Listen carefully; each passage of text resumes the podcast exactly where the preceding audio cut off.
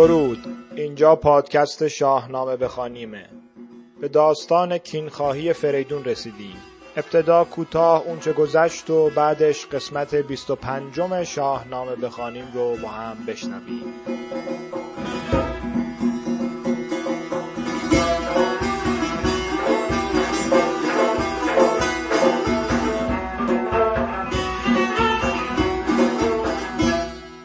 شنیدیم که فرستاده سلم و تور به درخواست بخشش نزد فریدون اومد. دو برادر می‌خواستن که فریدون منوچهر رو پیش اونا بفرسته تا اونا از اون بخشش بخوان و کینه از بین بره. اما این بار فریدون که دلخون از کینه ایرج بود بدون لحظه درنگ گنج و هدایای دو برادر نابکار رو پس فرستاد و گفت اگر خدا از گناه اونا میگذره و اونا رو میبخشه پس نباید ترسی داشته باشن. آخرش هم گفت بخششی در کار نیست و منوچهر تنها به کینخواهی و با سپاهی از سرداران نامی مثل قارن و شاپور نزد اونا خواهد اومد. فرستاده با ترس از دیدن خشم فریدون به سمت سلموتور به راه افتاد. وقتی که به خیمه دو برادر رسید نشستنگاهی آماده شد و فرستاده نزد دو برادر رفت. سلموتور از او درباره شاه تازه و فریدون و سپاه و سرداران سپاه پرسیدند. و او هم هر چرا که دیده بود و شنیده بود براشون بازگو کرد. دو برادر بعد از شنیدن سخنان فرستاده چهرشون از درد و خشم کبود شد. این بار برخلاف دفعه اول که سلم پیشنهاد کشتن ایرج رو داده بود تور به سلم گفت که باید بی درنگ آماده جنگ بشن. حالا بشنویم از لشکرکشی سلم و تور و آغاز جنگی به عمر تاریخ. گفتار اندر آمدن سلم و تور به جنگ آفریدون. ز لشکر سواران برون تاختند. ز چین و ز خاور سپه ساختند. فتاد اندر آن بوم و بر گفت و گوی. جهانی بدیشان نهادند روی. سپاهی که آن را کرانه نبود. بد آن بد که اختر جوانه نبود. دو لشکر ز خاور بدیران کشید. به خفتان و خود اندرون ناپدید. ابازنده پیلان و با خواسته دو خونی به کینه دل آراسته. سپه چون به نزدیک ایران کشید همانگه خبر با آفریدون رسید. بفرمود پس تا منوچهر شاه ز پهلو به هامون گذارد سپاه. یکی داستان زد جهاندار کی که مرد جوان چون بود نیک پی به دام آیدش ناسگالیده میش. پلنگ از پس پشت و صیاد پیش. شکیبایی و هوش و رای و خرد هزبر از بیابان به دام آورد. و دیگر ز بد مردم بدکنش به فرجام روزی بپیچد تنش. به پادفره آنگه شتابیدمی که تفسید آهن نتابیدمی. منوچهر گفت ای سزاوار شاه کی آید به پیش تو کس کینه خواه؟ مگر بد سگالد بر او روزگار به جان و تن اندر خورد زینهار. من اینک میان را به رومی زره ببندم که نگشایم از تن گره. به کین جستن از دشت آوردگاه برآرم به خورشید گرد سیاه. از آن انجمن کس ندارم به مرد کجا جست یارند با من نبرد. بفرمود تا قارن رزمجوی ز پهلو به دشت اندر آورد روی. سراپرده شاه بیرون کشید. درفش همایون به هامون کشید. همی رفت لشکر گروه ها گروه چو دریا بجوشید هامون و کوه. چنان تیره شد روز روشن ز گرد تو گفتی که خورشید شد لاژورد. ز کشور برآمد سراسر خروش همی کر شد مردم تیزگوش. خروشیدن تازی اسپان ز دشت ز بانگ تبیره همی برگذشت. ز لشکرگه پهلوان تا دو میل کشیده دو روی رده زنده پیل. از آن شست بر پشت آن تخت زر به زر اندرون چند گونه گهر. چو سیصد بنه برنهادند بار. چو سیصد همان از در کارزار. همه زیر برگستوان اندرون نبدشان جز از چشم از آهن برون. سراپرده شاه بیرون زدند ز تمیشه لشکر به هامون زدند. سپهدار چون قارن کینه دار سواران جنگی چو سیصد هزار. همان نامداران جوشن وران برفتند با گرزهای گران. دلیران و هر یک چو شیر ژیان همه بسته بر کین ایرج میان. به پیش اندرون کاویانی درفش به چنگ اندرون تیغهای بنفش. منوچهر با قارن رزم زن برون آمد از بیشه نارون بیامد به پیش سپه برگذشت. برآراست لشکر بر آن پهن دشت. چپ لشکرش را به کرشاسب داد.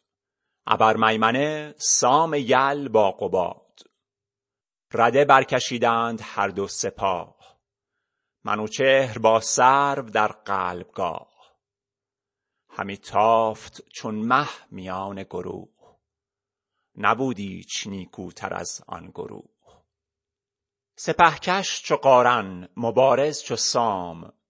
سپه تیغها برکشید از نیام. طلایه به پیش اندرون با قباد کمین ور چو گرد تلیمان نژاد.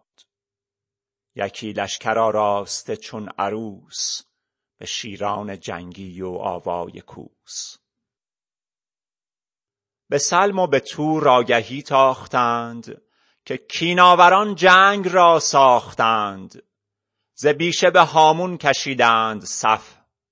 ز خون جگر بر لب آورده کف. دو خونی همان با سپاهی گران برفتند آگنده از کین سران. کشیدند لشکر به دشت نبرد. الانان و دریا پس پشت کرد. یکایک طلایه برون شد قباد. چو تور آگهی یافت آمد چو باد. بدو گفت نزد منوچهر شو. بگویش که ای بی پدر شاه نو. اگر دختر آمد از ایرج نژاد تو را تیغ و کوپال و جوشن که داد. بدو گفتش آری گزارم پیام بر این سان که گفتی و بردی تو نام. ولیکن گر اندیشه گردد دراز خرد با دل تو نشیند به راز. بدانی که کاریت هول است پیش بترسی از این خام گفتار خویش. اگر بر شما دام و دد روز و شب همی گریدی نیستی بس عجب. کز بیشه نارون تا به چین سواران جنگند و مردان کین. درفشیدن تیغهای بنفش چو بینید با کاویانی درفش بدرد دل و مغزتان از نهیب. بلندی ندانید باز از نشیب. قباد آمد آنگه به نزدیک شاه بگفت آنچه بشنید از آن رزمخواه منوچهر خندید و گفت آنگهی که چونین نگوید مگر ابلهی؟ سپاس از جهاندار هر دو جهان شناسنده آشکار و نهان که داند که ایرج نیای من است. فریدون فرخ گوای من است. کنون چون به جنگ اندر آریم سر شود آشکارا نژاد و گهر. به زور خداوند خورشید و ماه که چندان نمانم او را دستگاه که بر هم زند چشم زیر و زبر. ابیتن به لشکر نمایمش سر. بخواهم از او کین فرخ پدر کنم پادشاییش زیر و زبر. بفرمود تا خوان بیاراستند. نشستنگه رود و می خواستند. بدانگه که روشن جهان تیره گشت طلایه پراگند بر پهن دشت. به پیش سپه قارن رزم زن ابا رایزن سرو شاه یمن. خروشی برآمد ز پیش سپاه که ای نامداران و شیران شاه بدانید کاین جنگ آهرمن است. همان درد کین است و خون جستن است. میان بسته دارید و بیدار بید. همه در پناه جهاندار بید. کسی کو شود کشته زین رزمگاه بهشتی بود شسته پاک از گناه. هر آن کس که از لشکر چین و روم بریزند خون و بگیرند بوم همه نیکنامیش تا جاودان بماند بدو فرح موبدان. هم از شاه یابید دیهیم و تخت. ز سالار زور و ز دادار بخت. چو پیدا شود پاک روز سپید دو بهره بپیماید از چرخ شید. ببندید یکسر میان یلی ابا گرز و با خنجر کاولی. بدارید یکسر همه جای خویش یکی از دگر پای منهید پیش.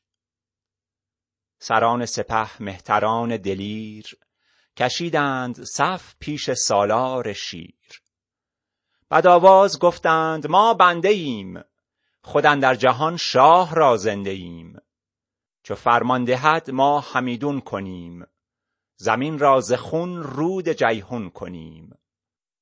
سوی خیمه خویش باز آمدند همه با سر کینه ساز آمدند. سپیده چون از جای سر بردمید میان شب تیره اندر خمید. منوچهر برخاست از قلبگاه ابا جوشن و تیغ و رومی کلاه. سپه یکسره نعره برداشتند سنانها بدابر اندر افراشتند. پر از خشم سر ابروان پر ز چین همی برنوشتند روی زمین. چپ و راست و قلب و جناح سپاه بیاراست یکسر چو بایست شاه. زمین شد به کردار کشتی بر آب. تو گفتی سوی غرق دارد شتاب. بزد مهره بر کوهه زند پیل. زمین جنب جنبان چو دریای نیل. همان پیش پیلان تبیره زنان. خروشان و جوشان و پیلان دمان. یکی بزمگاه است گفتی به جای ز شیپور و نالیدن کرنای. برفتند از آن دشت یکسر چو کوه دهاده برآمد ز هر دو گروه. بیابان چو دریای خون شد درست تو گفتی که روی زمین لاله رست. پی زنده پیلان به خون اندرون چنان چون ز بیجاده باشد ستون. همه چیرگی با منوچهر بود. کزو مغز گیتی پر از مهر بود. چنین تا شب تیره سر در کشید. درخشنده خورشید شد ناپدید. زمانه به یکسان ندارد درنگ. گهی شهد و نوش است و گاهی شرنگ. دل سلم و تور از غم آمد به جوش. به راه شبیخون نهادند گوش. چو شب روز شد کس نیامد به جنگ. دو جنگی گرفتند ساز درنگ. چون از روز رخشنده نیمی برفت دل هر دو خونی ز کینه بتفت. به تدبیر یک با دگر ساختند. همه رای بیهوده انداختند. که چون شب بود ما شبیخون کنیم. همه کوه و هامون پر از خون کنیم. چون آمد شب و روز شد در نهان سیاهی گرفتش سراسر جهان. دو بیدادگر لشکر آراستند شبیخون همی بارزو خواستند. چو کاراگهان آگهی یافتند دوان زی منوچهر بشتافتند. شنیده به پیش منوچهر شاه بگفتند تا برنشاند سپاه. منوچهر بشنید و بگشاد گوش. سوی چاره شد مرد بسیار هوش. سپه را سراسر به قارن سپرد. کمینگاه بگزید سالار گرد. ببرد از سران نامور سی هزار دلیران و مردان خنجرگزار. کمینگاه را جای شایسته دید. سوارانش جنگی و بایسته دید. چو شب تیره شد تور با صد هزار بیامد کمربسته کارزار. شبیخون سگالیده و ساخته سنانها بدبر اندر افراخته. چون آمد سپه دید بر جای خویش درفش فروزنده بر پای پیش. جز از جنگ و پیکار چاره ندید. خروش از میان سپه برکشید. ز گرد سواران هوا بست میغ چو برق درخشنده پولاد تیغ. هوا را تو گفتی همی برفروخت چون الماس روی زمین را بسوخت. به مغز اندرون بانگ پولاد خاست بدبر اندرون آتش و باد خاست برآورد شاه از کمینگاه سر نبد تور را از دو رویه گذر. عنان را بپیچید و برگاشت روی. برآمد ز لشکر یکی های و هوی. دمان از پس اندر منوچهر شاه رسید اندر آن نامور کینه خواه. یکی نیزه انداخت بر پشت اوی. نگوسار شد خنجر از مشت اوی. ز زین برگرفتش به کردار باد بزد بر زمین داد مردی بداد سرش را همانگه ز تن باز کرد دد و دام را از تنش ساز کرد.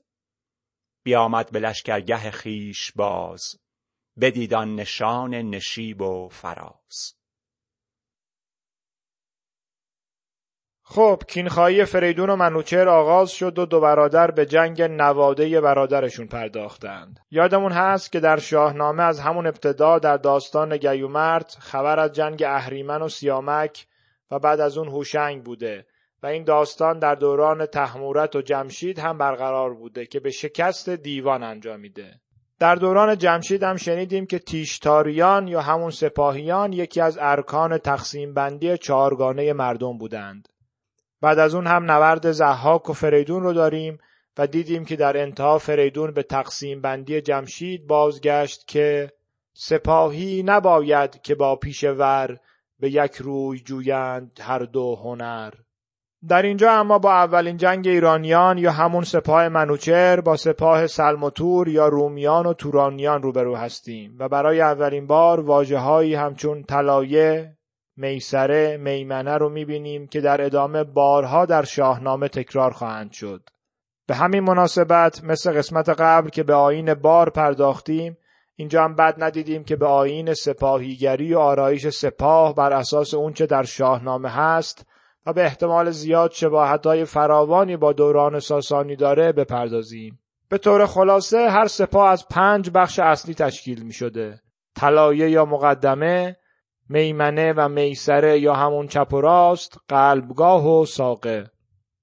طلایه به عنوان یکی از مهمترین ارکان سپاه معمولا از میان گردان و دلاوران انتخاب می شده. اینجا هم شنیدیم که طلایه به پیشندرون با قباد دو وظیفه مهم هم داشته شناسایی منطقه نبرد و نگهبانی از سپاه در مقابل شبیخون میسرا و میمنه هم به گونه ای بوده که قلب سپاه رو پوشش بدن اینجا دیدیم که کرشاسب چپ بود و سام و قباد راست و منوچهر و سرو در قلبگاه. این کرشاسب و سام رو به یاد داشته باشین. در پادشاهی منوچهر حتما ازشون بیشتر خواهیم گفت. درفش کاویانی هم همیشه به پیشندرون یه نکته هم درباره خانش بگم. شنیدیم که رضا توی شعر خوند میمنه و میسره. تو گویش امروز تهران میگیم میمنه و میسره. توضیح این رو به نقل از کتاب واج شناسی شاهنامه دکتر خالقی که همین امسال در اومده براتون بخونم. مصوت ای در شاهنامه و فارسی کهن در فارسی امروز به ای تبدیل شده است. این اتفاق برای وام های عربی نیز اتفاق افتاده. مانند بحرین که بوده بحرین، بیت که بوده بیت، حسین، حسین و همین میمنه و میسره که بوده میمنه و میسره. برگردیم به آرایش سپاه.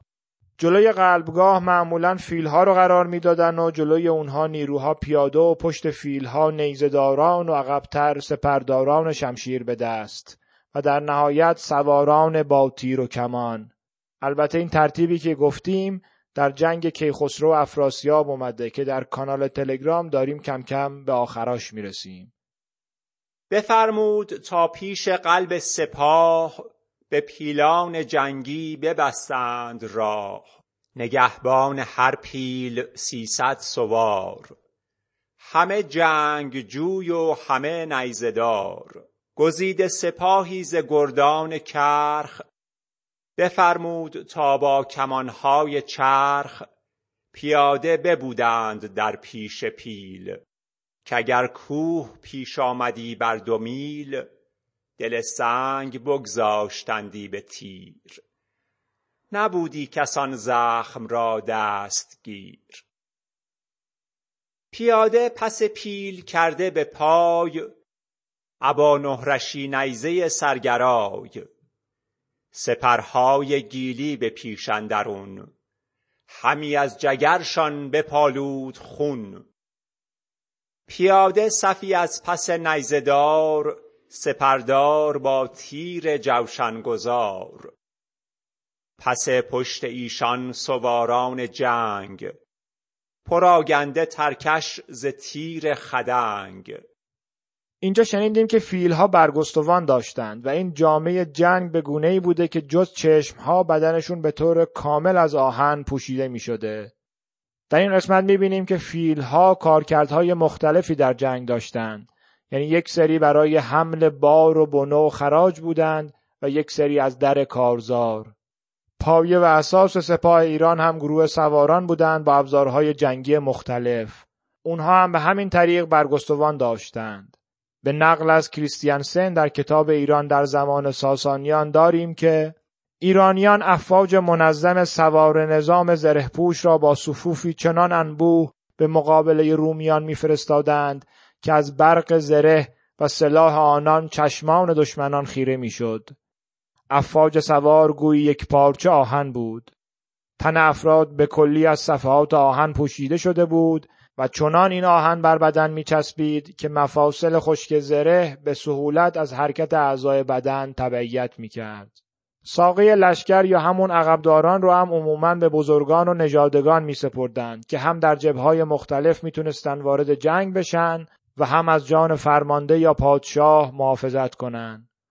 یکی از مهمترین وظایفشون هم این بوده که در مواقع لزوم مواظب باشن کسی از نبرد فرار نکنه و عقب نشینی سپاه رو کنترل کنن.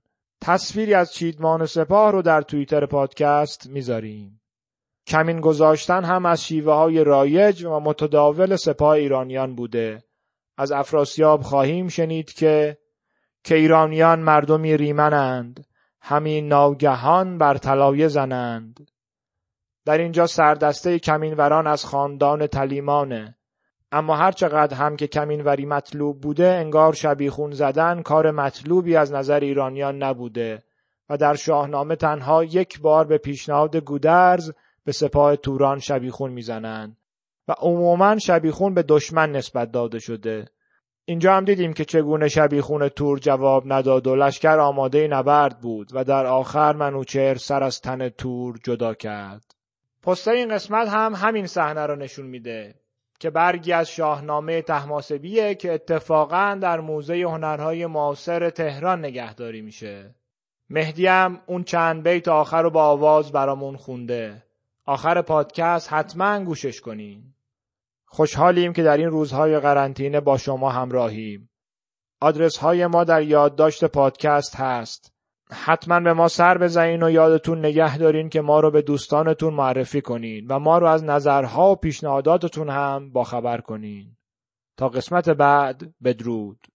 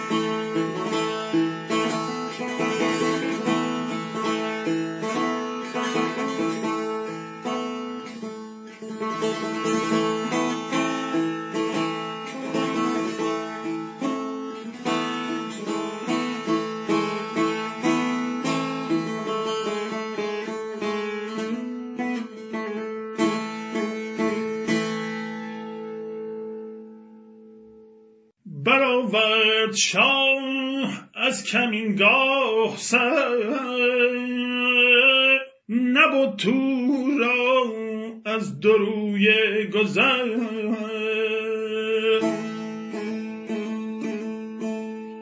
انان را بپیچید و برگاشت روی.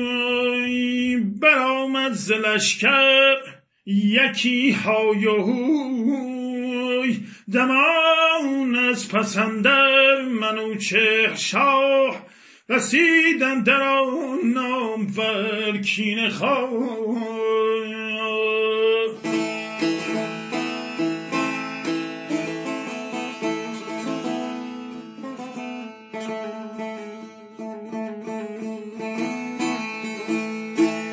یکی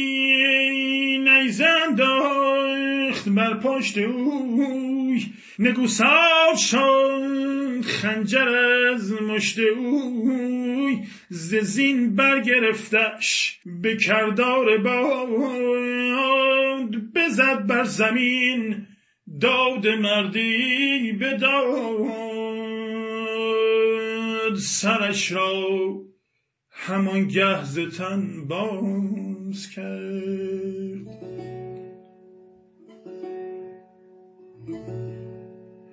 سرش را همان گه ز تن باز کرد دد و دام را از تنش ساز کرد. بیامد به لشکرگه خویش باز بدیدان نشان نشیب و فراز.